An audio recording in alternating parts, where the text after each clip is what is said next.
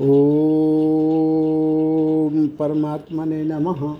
श्री गणेश पुराण उपासना खंड 21वां अध्याय। राजकुमार दक्ष की मुद्गल से भेंट और मुद्गल का उसे गणेश जी के एकाक्षर मंत्र का उपदेश देना। मुनि विश्वामित्र जी बोले, हे राजा भीम, अत्यंत व्यवहल बल्लभ पुत्र दक्ष इधर उधर घूमता और दौड़ता रहा। उसे अपने वस्त्रों और आभूषणों का भी ज्ञान नहीं रहा। वह मार्ग में ब्राह्मणों और यहाँ तक कि वृक्षों से भी विनायक श्री गणेश जी के विषय में पूछ रहा था कि विघ्न विनायक श्री गणेश जी कहाँ चले गए। आप लोगों ने उन्हें कहीं देखा तो हो तो मुझे बतलाइए। हे नृपश्रेष्ठ, इस प्रकार उसका चित्त भ्रांत हो गया था और उसके नेत्र घूम रहे थे। इसी दिशा में वह भूतल पर गिर पड़ा तथा क्षण भर के लिए चेतनाहीन हो गया। इसी बीच स्वप्न अर्धचेतनावस्था में उस बालक दक्ष ने अपने आगे खड़े हुए ब्राह्मण को देखा, जो कह रहा था, हे बालक, मुझ मुद्गल ने तुम्हें तुम्हारा इच्छित वह सब कुछ दे दिया जिसकी पूर्व काल में तुमने विघ्नेश्वर गणेश जी का दर्शन होने पर याचना की थी।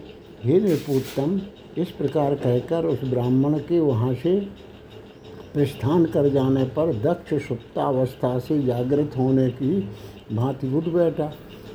उस समय उसका मन अत्यंत प्रसन्न हो गया था। उसी समय आए हुए एक द्विज से उसने ब्राह्मण श्रेष्ठ मुद्गल के विषय में पूछा। तब उस ब्राह्मण ने निकट ही स्थित गजानन गणेश जी के अत्यंत भक्त और उनकी भक्ति में संलग्न रहने वाले मुद्गल के परम दिव्य आश्रम का दर्शन कराया, जो अनेक शिष्यों से शोभायमान और संपूर्ण प्राणियों के लिए अभयप्रद था। मन में मुद्गल का ध्यान करते और घूमते हुए दक्ष उनके आश्रम में पहुंचा, जो कि अनेक प्रकार के आश्चर्यों से युक्त और रमणीयता में यक्षराज कुबेर की नगरी अलकापुरी में स्थित चैत्यरथ वन एवं देवराज इंद्र की नगरी अमरावती में स्थित नंदन वन का भी अतिक्रमण कर रहा था। वहाँ उसने अत्यंत मूल्यवान आसन पर आसीन द्विज मुद्गल का दर्शन किया, जो सूर्य के समान तेजस्वी योग बल से अनेक रूप धारण करने में समर्थ, वेद वेदांगों के ज्ञाता और संपूर्ण शास्त्रों में निष्णात थे। वे भगवान विनायक गणेश जी की रत्नजटित सुवर्णमयी महान मूर्ति, जो चार भुजाओं और तीन नेत्रों वाली तथा अनेक प्रकार के अलंकारों से शोभायमान थी, का खोटसोपचार से विधि विधान पूर्वक पूजन कर रहे थे। उन्हें देखकर दक्ष ने पृथ्वी पर दंड की भांति लेटकर प्रणाम किया। उस समय उसके नेत्रों से आंसू गिर रहे थे और वह बार बार लंबी सांसें ले रहा था। विश्वामित्र जी कहते हैं, हे राजन, तब मुद्गल जी ने उससे पूछा कि तुम कौन हो और यहाँ किस लिए आए हो। कहो, तुम्हारा दुख दूर करूँगा। तुम्हें क्या दुख है, संपूर्ण वृत्तांत बतलाओ। तब ब्राह्मण के इस प्रकार के वचन को सुनकर कमला नंदन दक्ष ने सावधान मन होकर उन दुश्रेष्ठ से कहा। दक्ष बोला, हे ब्राह्मण, मैं अपने अभिप्राय को सत्य सत्य आपके समक्ष कह रहा हूँ। कर्नाटक देश के अंतर्गत भानी नामक नगर में बल्लभ नाम के नीतिवान, ज्ञानी, दानी और दयालु राजा हुए। उनकी भार्या कमला ने जब मुझे जन्म दिया तब मैं दुर्गंधि युक्त था। मेरे शरीर में घाव थे और मेरी नासिका से रक्त स्राव हो रहा था। मैं अंधा, कुबड़ा, बधिर और मूक था तथा जोर जोर से श्वास ले रहा था। मुझे देखकर वहाँ के नागरिकों ने कहा कि इसका त्याग कर दीजिए। मेरे पिता ने 12 वर्षों तक मुझे स्वस्थ रहने के अनेक प्रयत्न किए, यहाँ तक कि भगवान शंकर को उद्देश्य कर घोर तपस्या की, परंतु वे महेश्वर से भी मेरे स्वास्थ्य के संदर्भ में कुछ न प्राप्त कर सके। तब निर्दयी अंतःकरण वाले होकर उन्होंने मुझे और मेरी माता कमला को बाहर निकाल दिया। तब मेरी दुखी माता एक पुर से दूसरे पुर में मुझे साथ लेकर भ्रमण करती हुई भूख से पीड़ित होकर कोंडनपुर आई। यहाँ आकर भिक्षाटन करते हुए हम दोनों को पूर्व जन्मों के पुण्यों के प्रभाव से आपके वैसे ही दर्शन हो गए जैसे अंधे को आँखें मिल गई हों।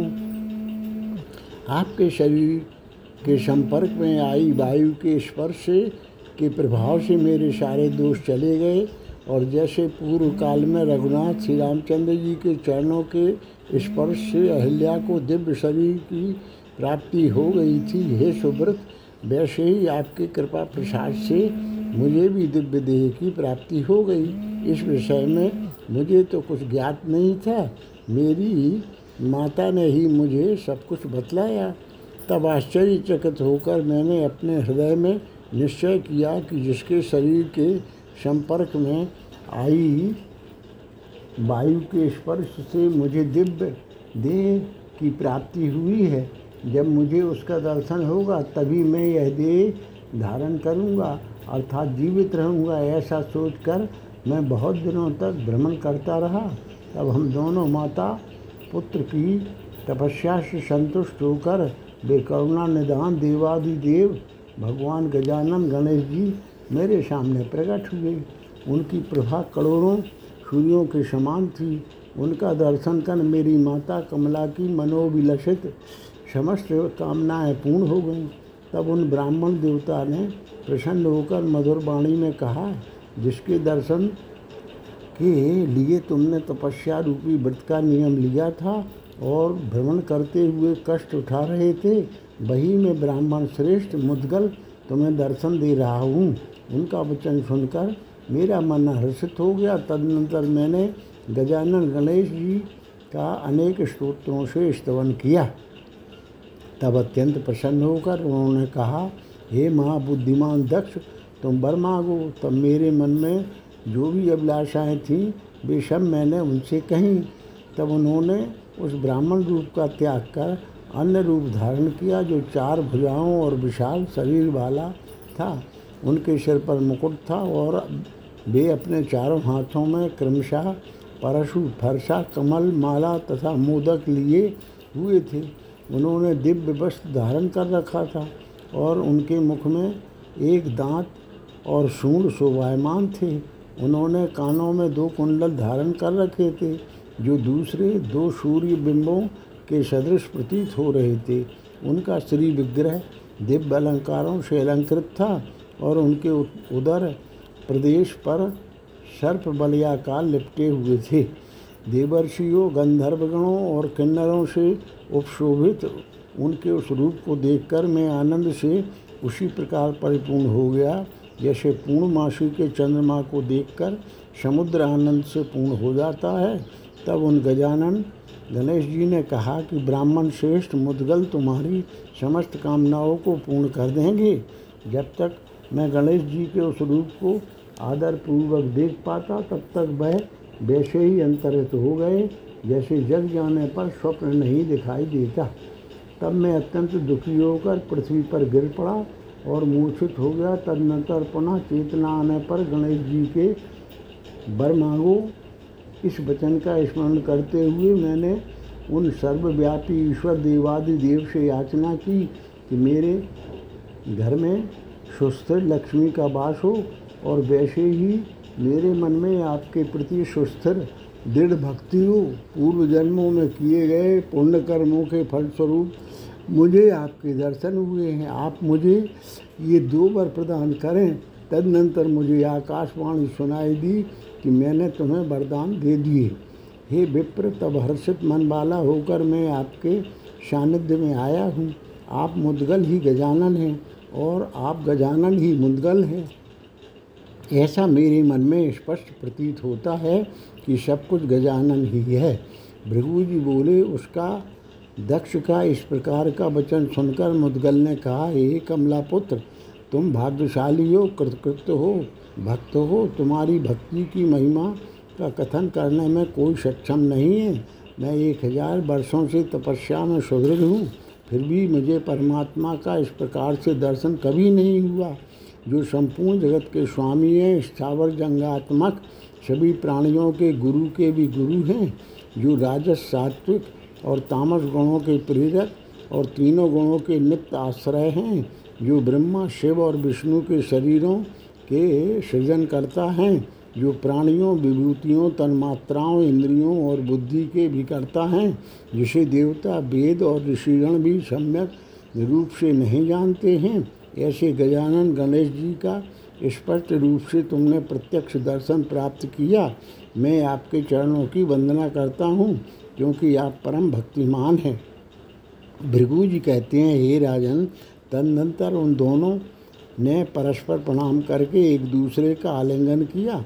समान चित्त वाले वे दोनों गुरु भाई उसी अवस्था में बहुत देर तक स्थित रहे। तदनंतर विनम्र राजपुत्र को मुद्गल ने जप और ध्यान सहित एक अक्षर मंत्र का उपदेश दिया और उससे पुनः कहा कि तुम इस मंत्र का प्रतिदिन अनुष्ठान करो। इससे गजानन गणेश जी तुम पर प्रसन्न हो जाएंगे और जो भी तुम्हारी मनोअभिलाषाएँ हैं उन सबको प्रदान करेंगे। यदि इस मंत्र का तुम त्याग कर दोगे तो तुम्हारा सर्वनाश हो जाएगा। इस लोक में यदि तुम सुदीर्घ काल पर्यंत गणेश जी की भक्ति उपासना में निरत रहोगे तो इंद्रादि लोकपालगण भी तुम्हारे वश में रहेंगे। तुम इस लोक में संपूर्ण भोगों का उपभोग कर अंत में मोक्ष प्राप्त करोगे। इस प्रकार श्री गणेश पुराण के अंतर्गत उपासना खंड में मंत्रोपदेश वर्णन नामक 21वां अध्याय पूर्ण हुआ। 22वां अध्याय दक्ष के पूर्व जन्म की कथा के प्रसंग में बल्लाल की गणेश भक्ति और बल्लाल विनायक की महिमा का वर्णन। राजा बोले, हे मुनि श्रेष्ठ, आपने कमला पुत्र दक्ष की चेष्टाओं से संबंधित आश्चर्यजनक वृत्तांत का वर्णन किया, जिसे सुनकर मेरे मन में महान विस्मय उत्पन्न हो गया। जिसके घावयुक्त शरीर से रक्त का स्राव हो रहा था, साथ ही जिससे बड़े हुए मांस की दुर्गंध आ रही थी, ऐसे अंधे, कुबड़े, गूंगे, अपवित्र और जिसकी श्वास मात्र चल रही थी, वह ब्राह्मण श्रेष्ठ मुद्गल के शरीर के संपर्क में आई वायु के स्पर्श से कैसे दिव्य देह वाला हो गया और वह किस पुण्य के प्रभाव से, किस पाप से मुक्त हुआ। ये देव जिन्होंने दिव्य सहस्त्र वर्षों तक परम तपस्या की थी, उन मुद्गल जी को अपने इष्ट देव का दर्शन क्यों नहीं हुआ। बल्लभ पुत्र दक्ष पूर्व जन्म में कौन था और उसे देवादिदेव गजानन गणेश जी का किसे बिना किसी कष्ट के प्रत्यक्ष दर्शन कैसे हो गया। हे सर्वज्ञ, ऐसा मेरे मन में संशय उत्पन्न हो गया है, आप इसका निवारण करें। आपको नमस्कार है। गजानन गणेश जी की कथा रूपणी सुधा का दिव्य पान करते हुए भी मुझे तृप्ति नहीं हो रही है। विश्वामित्र जी बोले, हे राजन, आपने सम्यक प्रश्न किया है। आपके संशय का निवारण करने के लिए मैं सम्यक रूप से संपूर्ण कथा कहता हूँ। हे नृप, इसे एकाग्रचित होकर श्रवण करो। सिंधु देश में पल्ली नाम की नगरी थी, जो अत्यंत विख्यात थी। उस नगरी में कल्याण नाम वाला एक धनवान वैश्य श्रेष्ठ था। वह उदार, समृद्ध, बुद्धिमान और देवताओं एवं ब्राह्मणों के प्रति भक्ति भाव रखने वाला था। उसकी सुंदर स्वरूप वाली पत्नी इंदुमती नाम से विख्यात थी। वह पातिव्रत, धर्म का पालन करने वाली, पति को प्राणों से भी अधिक प्रिय मानने वाली और पति के वचनों के प्रति भक्ति भाव रखने वाली थी। कुछ समय बाद उनके एक गुणवान और उत्तम पुत्र उत्पन्न हुआ। कल्याण ने उस अवसर पर ब्राह्मणों को पर्याप्त मात्रा में गऊँ, वस्त्र, आभूषण, रत्न, स्वर्ण और दक्षिणा दी। तब ज्योतिषियों द्वारा बतलाने पर उसने पुत्र का शुभ नाम बल्लाल रखा। बलशाली होने के कारण वह इसी नाम से प्रसिद्ध हुआ। दीर्घ काल व्यतीत होने पर वह अपने समवयस्क बालकों के साथ ग्राम से बाहर जाकर प्रसन्नतापूर्वक देव पूजन में संलग्न रहने लगा। एक बार वे सब बल्लाल को अपना अग्रणी बनाकर वन को गए और वहाँ अनेक प्रकार की क्रीड़ाओं में संलग्न हो गए। वहाँ उन्होंने स्नान कर एक सुंदर पत्थर को गणेश मानते हुए दुर्वांकुरों और सुंदर पल्लवों से उनका सम्यक पूजन किया। उनमें कुछ बालक उनके ध्यान में रत होकर उनका नाम जप करने लगे और कुछ देव भक्ति के साथ वहाँ इच्छानुरूप नृत्य करने लगे तथा गायन में कुशल कुछ बालक देवता गणेश जी को संतुष्ट करने के लिए उनके स्तुति परक गीत गाने लगे। कुछ बालक उत्साहपूर्वक काष्ठ और पल्लवों से मंडप की रचना करने लगे। कुछ बालक मंदिर के परिसर के चारों ओर की दीवारों का और कुछ ने उत्तम देवालय का निर्माण किया। कुछ बालक मानसिक पूजा करने लगे। कुछ ने पुष्पों, लताओं, धूप, दीप, नैवेद्य, फल, तांबूल और दक्षिणा आदि का निवेदन कर परम प्रसन्नतापूर्वक उन गणेश जी का पूजन किया। उसी प्रकार कुछ बालकों ने पंडित बनकर पुराणों का व्याख्यान किया। कुछ बालकों ने धर्मशास्त्रों पर तथा कुछ ने अन्य ग्रंथों पर व्याख्यान किए। इस प्रकार देव गणेश पूजा में संलग्न होकर उन बालकों ने बहुत दिन व्यतीत किए। भगवान गणेश जी की भक्ति के प्रभाव से उनमें से किसी को भी भूख प्यास का बोध नहीं होता था।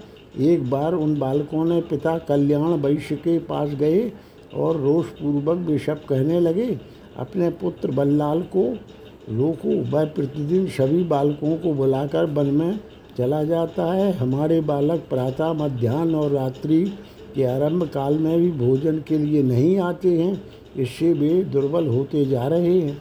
इसलिए अब तुम अपने पुत्र को इस विषय में अभी अनुशासित करो, नहीं तो हम लोग उसे बांधकर बहुत पीटेंगे और नगर के अधिपति के पास जाकर तुम्हें नगर से बाहर करवा देंगे। पहले कभी भी ना सुने गए और उनके इस प्रकार के वचनों को सुनकर क्रोधावेश से कल्याण के नेत्र गुड़हल के सदृश रक्तवान के हो गए। बहुत बड़ा डंडा लेकर पुत्र को पीटने के लिए चल दिया। वहाँ पहुँचकर उसने उस डंडे के प्रहार से मंडप को तोड़ डाला। हे राजन, तब सभी बालक दसों दिशाओं में भाग गए। एकमात्र बल्लाल ही गणेश जी के प्रति दृढ़ भक्ति के कारण वहाँ स्थिर रहा। तब उस कल्याण ने उस बल्लाल को दृढ़तापूर्वक एक हाथ से पकड़कर डंडे से भयंकर पिटाई की, जिससे उसके शरीर से वैसे ही रक्त की धाराएं प्रवाहित होने लगीं, जैसे वर्षा काल में पर्वत से जल की धाराएं फूटकर बहने लगती हैं। इतना ही नहीं, उसने सिंदूरा लेपित भगवान गणेश के विग्रह रूप उस सुंदर पत्थर को भी दूर फेंक दिया।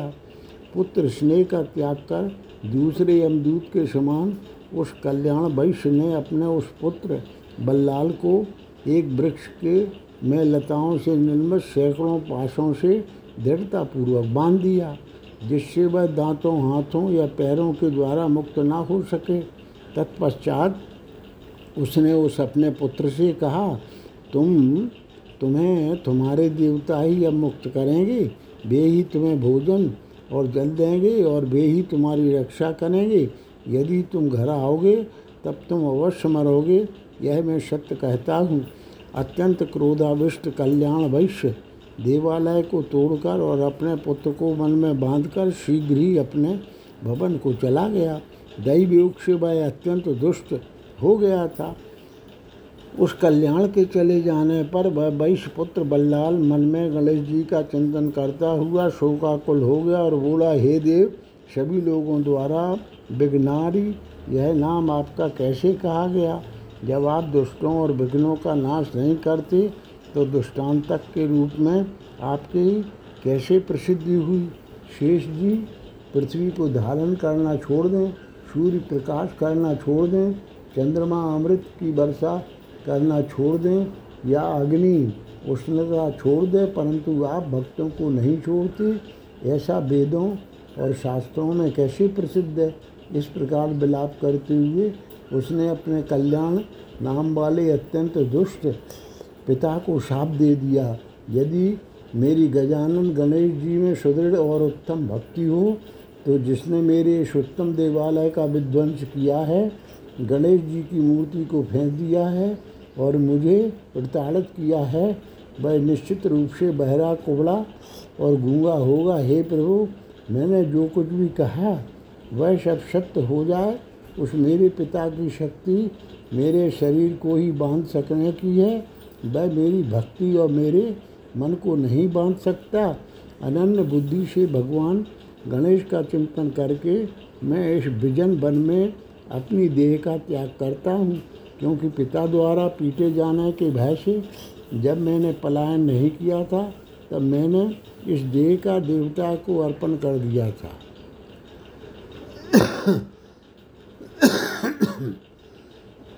उसके इस प्रकार के निश्चय को जानकर भगवान गजानन गणेश जी बल्लाल की भक्ति के प्रभाव से जैसे भगवान सूर्यदेव के उदयाचल पर आगमन से रात्रि का अंधकार दूर हो जाता है, वैसे ही बल्लाल के बंधन उन गणेश जी के तेज से शिथिल हो गए। तत्पश्चात उसने उन्हें दंडवत प्रणाम किया। उस समय उसकी देह सौंदर्य पूर्ण हो गई, उसमें ना तो घाव थे ना ही रक्तस्राव हो रहा था। उन देवादिदेव के दर्शन से उसके अंतःकरण में निर्मल ज्ञान का प्रादुर्भाव हो गया और तब उसने बुद्धि के अनुसार विविध स्तोत्रों से उन गजानन गणेश जी का स्तवन किया।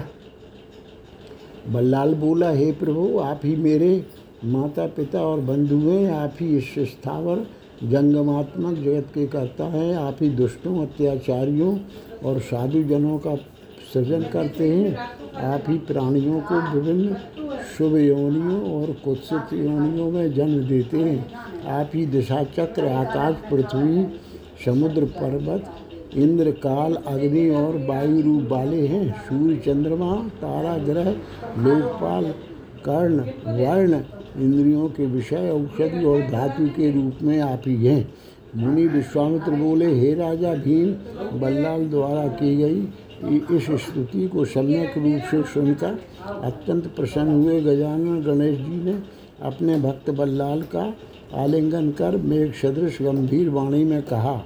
गजानन गणेश जी बोले, मेरे मंदिर को जिसने तोड़ा है वह अवश्य ही नरक में गिरेगा, मेरी आज्ञा से तुम्हारा शाप भी उस पर वैसे ही प्रभावी होगा।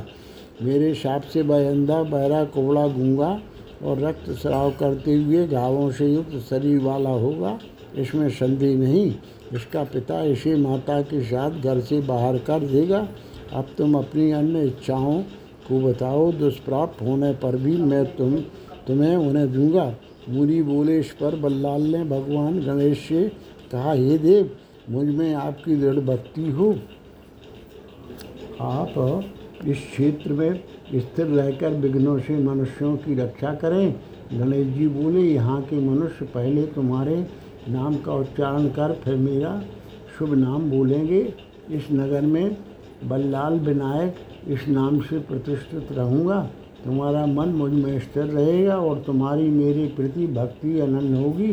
जो भाद्र पद्माश के शुक्ल पक्ष की चतुर्थी तिथि को मेरे पल्ली नामक नगर की यात्रा करेंगे, मैं उनकी समस्त मनोकामनाओं को पूर्ण करूँगा। भृगु जी बोले, राजा सोमकांत इस प्रकार वर देकर भगवान गणेश वहीं अंतर्ध्यान हो गए। तदनंतर बल्लाल ने ब्राह्मणों के साथ अनेक प्रकार की शोभा से समन्वित मंदिर का निर्माण करवाया और वहीं रहने लगा। वह फिर पिता के घर नहीं गया। विश्वामित्र जी बोले, हे राजा भीम, मैंने तुमसे बल्लाल विनायक के संबंधित इस कथानक का वर्णन किया, जिसको सुनकर व्यक्ति संपूर्ण पापों से मुक्त हो जाता है और सभी कामनाओं को प्राप्त कर लेता है। इस प्रकार श्री गणेश पुराण के अंतर्गत उपासना खंड में बल्लाल विनायक का वर्णन नामक 22वां अध्याय पूर्ण हुआ।